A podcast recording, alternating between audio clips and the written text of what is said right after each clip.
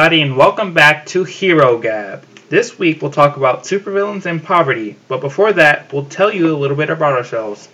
I'm Vincent, and I grew up in Waldorf, Maryland. My major is communications, and my two favorite villains are the Reverse Flash and Dormammu. The reason why Reverse Flash is my favorite, more specifically Professor Zoom, is because his backstory is really intricate, or it's I think crazy how he can't necessarily kill Barry Allen, but he still wants to make his life hard. And I'm Brandon. I'm from Glen Burnie, Maryland, and as it stands, I'm actually undecided for my major, and my three favorite villains are Scarecrow, the Joker, and Deathstroke, mainly because I find those characters very interesting, especially when you delve deeper into their backgrounds or why they do it. And for the Joker, everybody loves the Joker, come on. Now, you said one of your favorite villains was Reverse Flash, and since we're talking about poverty, where does that character stand in the socioeconomic status? So Reverse Flash, Eobard Thawne, he is a scientist in the future from the 25th century. So I would say he's probably rich or high class. One of your villains, Scarecrow, where does he stand in the socioeconomic ladder? So, Scarecrow is, in my opinion, a very interesting character, especially with his background.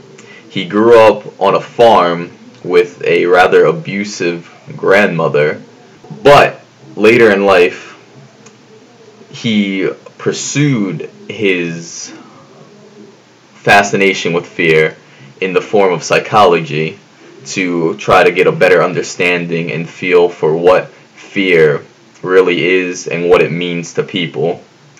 So he was a rather well-renowned psychologist in his field, but his fascination with fear overtook that need or that want for wealth or recognition, and when he became the Scarecrow, all of his status just completely disappeared.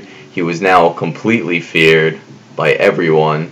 But more so on the socioeconomic standard, I'd say that he's still upper class, more so because he was a psychologist, a well-renowned psychologist at that. It's just his fascination took a very dark turn very quickly. You know, I see a theme with both of our characters that we picked. While they may have started out poor, they either grew out of it or did something to get out of it, usually before they become the villain. So that kind of comes into play. How many characters or villains are there that are actually in poverty?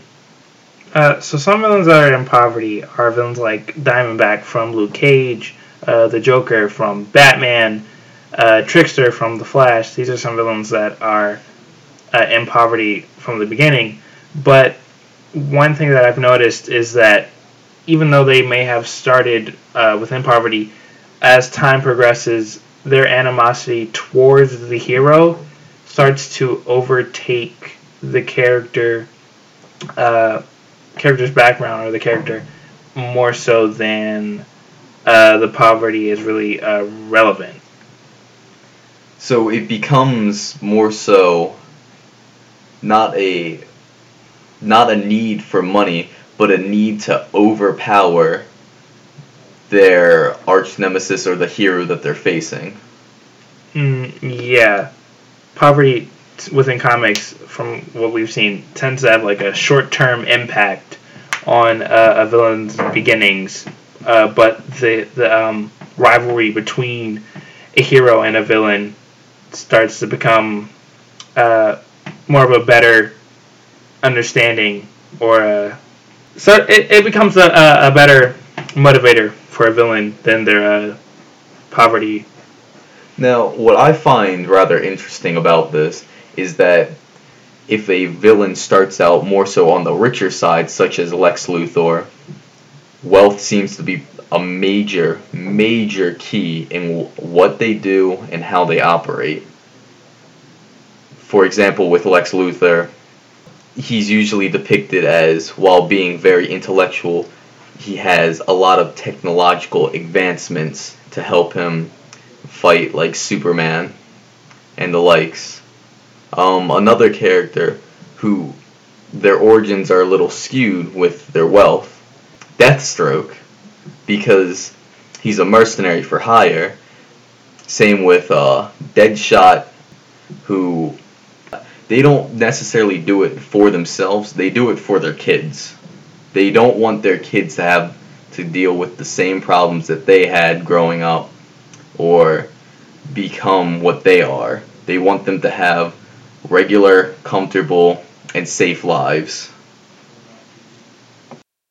So, what are some intersectionalities between these villains that we listed within being on the poorer side?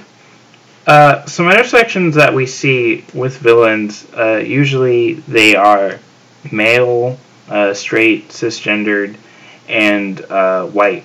But some other things we may see that villains have is a quote-unquote non-normative aspect of themselves within society. So some villains may be asexual or have a different cultural background. So Brandon, what do you think it's more of a gateway for villains into crime, poverty or wealth? Because personally for me, I think poverty is more of a gateway.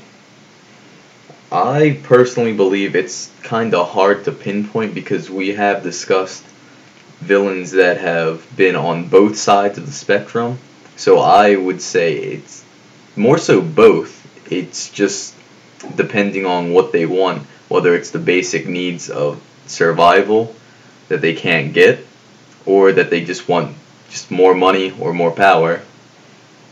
Now tonight we are joined by guest speaker Brady. Say hi. Hi, what's up? Now, Brady, I'm just going to ask you a couple quick questions, like, one, who's your favorite supervillain? My favorite supervillain would be Bane from DC Comics. Now, where does he stand on the socioeconomic status? Well, a little bit of backstory on him. He was born into his father's sentence at Peña Duro Prison in Mexico, and in there, he learned all of his values from the inmate. He gained his super strength and whatnot, and after he was the top dog at the prison, the guards, the wardens, they put him to test a new drug that they were developing that was supposed to create super soldiers, and instead it just gave him extreme strength, and he had a dependency on it. Now, before Bane tested this drug, he was very intelligent. He was a master strategist. But while under the effects of this drug, he is just an enraged behemoth. And after he broke out of Peña Duro Prison, he had a fear of bats, which is why he is consistently after Batman. But on the socioeconomic scale, he does not have a family anymore. So socially, he keeps to himself, and as a mercenary, that field of work can vary as to how much money you make from that. So economically, I'm sure he's well. It is never stated much about where he lives or any of that. He only really pops up to try to hunt down Batman. So would you say that his socioeconomic status is important to his character? I really would not. His role in any comics or any movies that he's in are only to destroy Batman and just be a problem for him. So, as to his socioeconomic status, I would not say that has anything much to do with his character development. His character really just is destroy Batman, and that's it.